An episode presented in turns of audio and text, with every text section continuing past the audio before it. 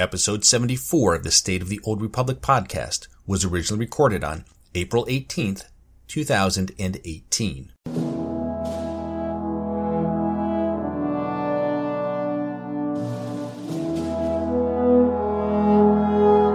It's the State of the Old Republic podcast.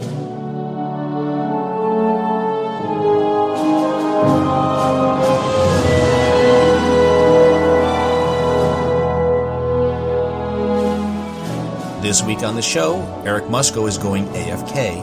I'll tell you why and what that means for news and information while he's gone.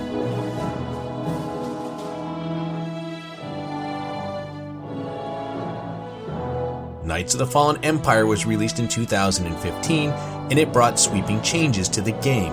Was it a grand experiment or was Fallen Empire meant to be a blueprint for all future content? I'll share my thoughts on this later in the show.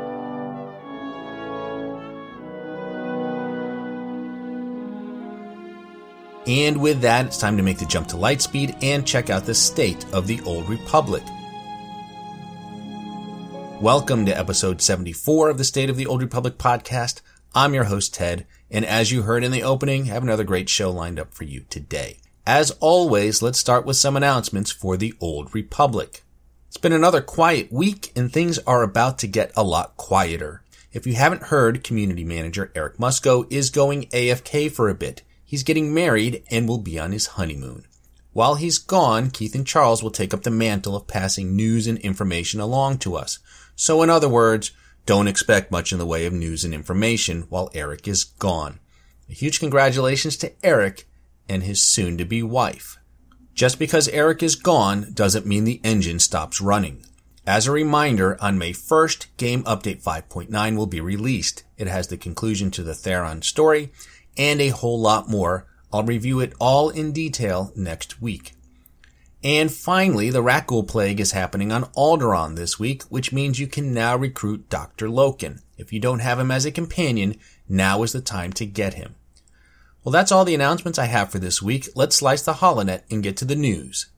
I don't have much in the way of news this week. I was out of town most of last week and haven't gotten a chance to complete Tatooine for my story project, so I don't have that for you today. What I'd like to do is talk about the Star Wars The Old Republic that could have been. As you know, Eric and Charles did a couple of interviews recently, and in their interview with Vulkk, Charles said something interesting about plans they had for story and companions. Plans that have since been scrapped, but may have been a blueprint for all future story in Star Wars The Old Republic.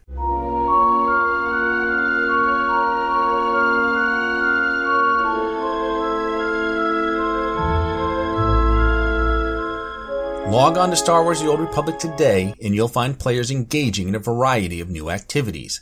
Some go head to head fighting to cap turrets in the Yavin 4 war zone. Others gather their friends to take on the evil machinations in the Gods from the Machine operation. Guilds compete against one another in galactic conquest. And those that prefer to go it alone spend time decorating the latest strongholds, replaying their favorite stories, or reuniting with their long lost companions. That's what developers brought to the game in 2017. It was a return to the game's MMO roots and a renewed focus on group content. And more of the same is on the way for 2018 and beyond. It wasn't that long ago, though, that Star Wars The Old Republic was headed down a much different path. One that focused on delivering lots of story and single player content. And one that was set to pave the way for all future content. It all began in 2015 with the release of Knights of the Fallen Empire. The game's fifth expansion was a paradigm shift that didn't just change the way we approached story, it changed the way we approached the entire game.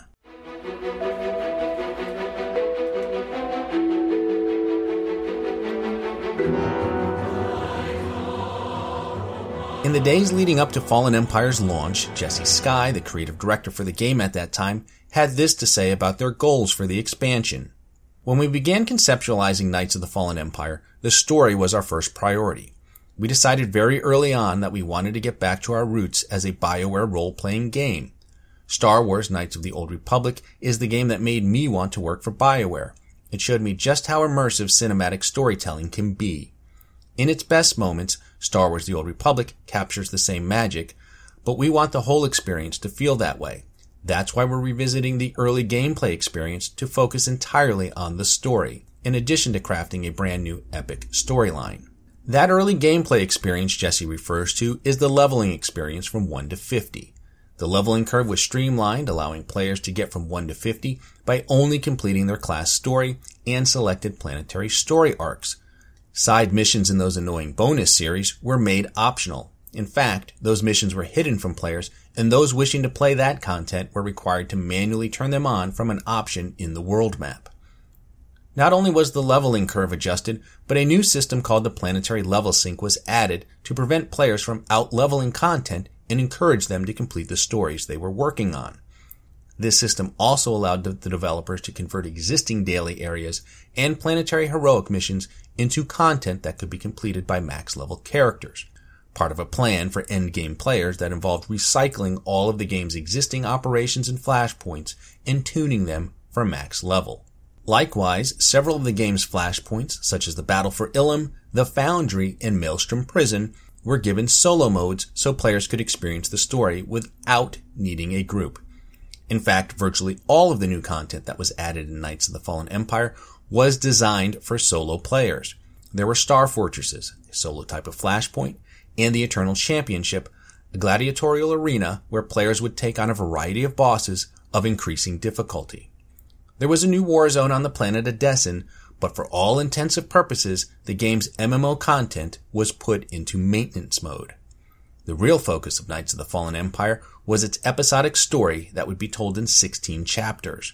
The first nine chapters were available upon release, and chapters 10 through 16 would be made available over an eight month period starting in January of 2016.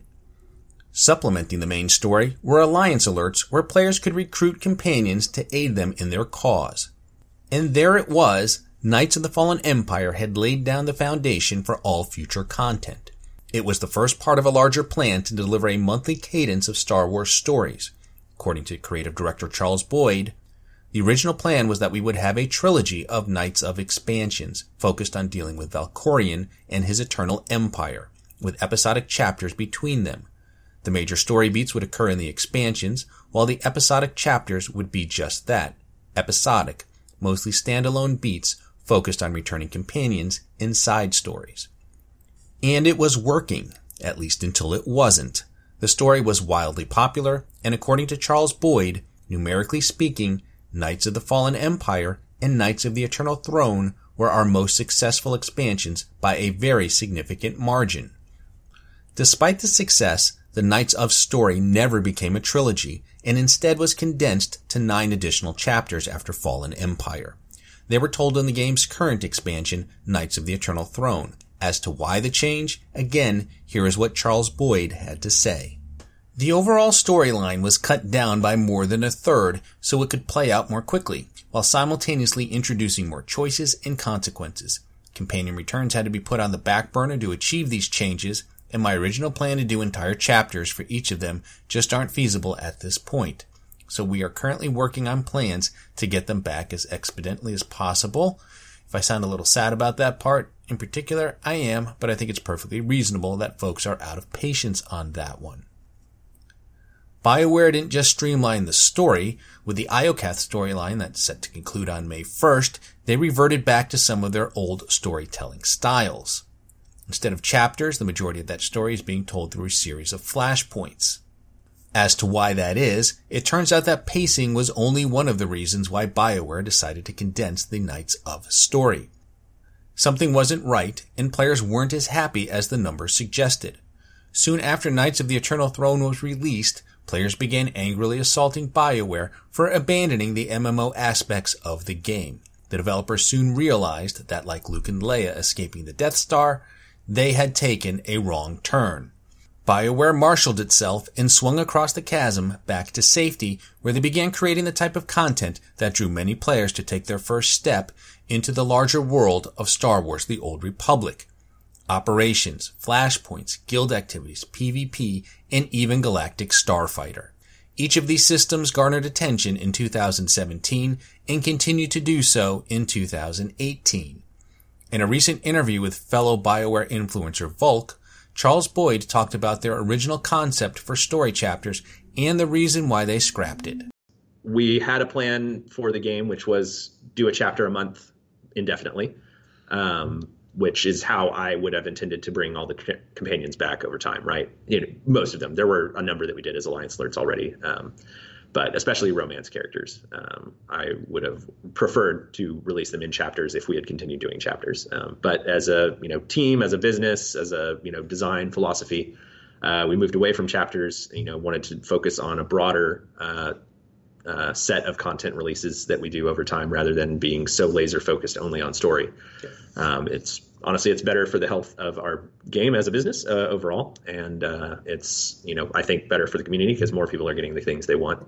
Changes were made so they could focus on a broader set of content releases rather than being so laser focused on story. The numbers may have been fine, but story is just one reason why people play Star Wars The Old Republic. In the end, Knights of the Fallen Empire turned out to be a successful failure.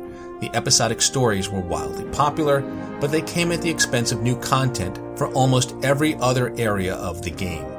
BioWare has shifted their development efforts on a more traditional track, think Shadow of Revan, but whether they can deliver that content in a timely manner remains to be seen.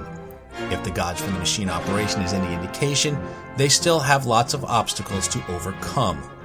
One thing I think we can all agree on is that we play this game because we love Star Wars and we love MMOs. For Star Wars The Old Republic to be anything but those two things is a grave mistake.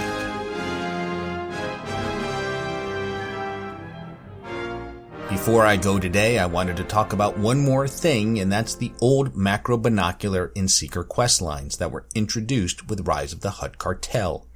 A couple of weeks ago, a new listener who goes by at NCNash07 on Twitter reached out to me and said, Started listening to your podcast today, and I must say, it's rekindled my interest in SWTOR. Have they made any changes to the macro binocular quest chain? I replied back to him that other than how the missions are affected by the planetary level sync and companion changes, they're still the same. He replied, Bummer. I have an alt or two stuck on the final group quest for the Shroud. Last time I tried, it didn't work out, people not cooperating, and finding interest. Perhaps with a server merge, I might find some folks looking to do it. Now I realize that I just did an entire segment on how BioWare saw the light and ditched plans to abandon MMO and group content in order to deliver more story and create a more solo friendly environment. So yeah, the irony is not lost on me that I'm about to complain that a fun piece of group content is not solo friendly. The macro binocular storyline is the Shroud story and it's particularly good.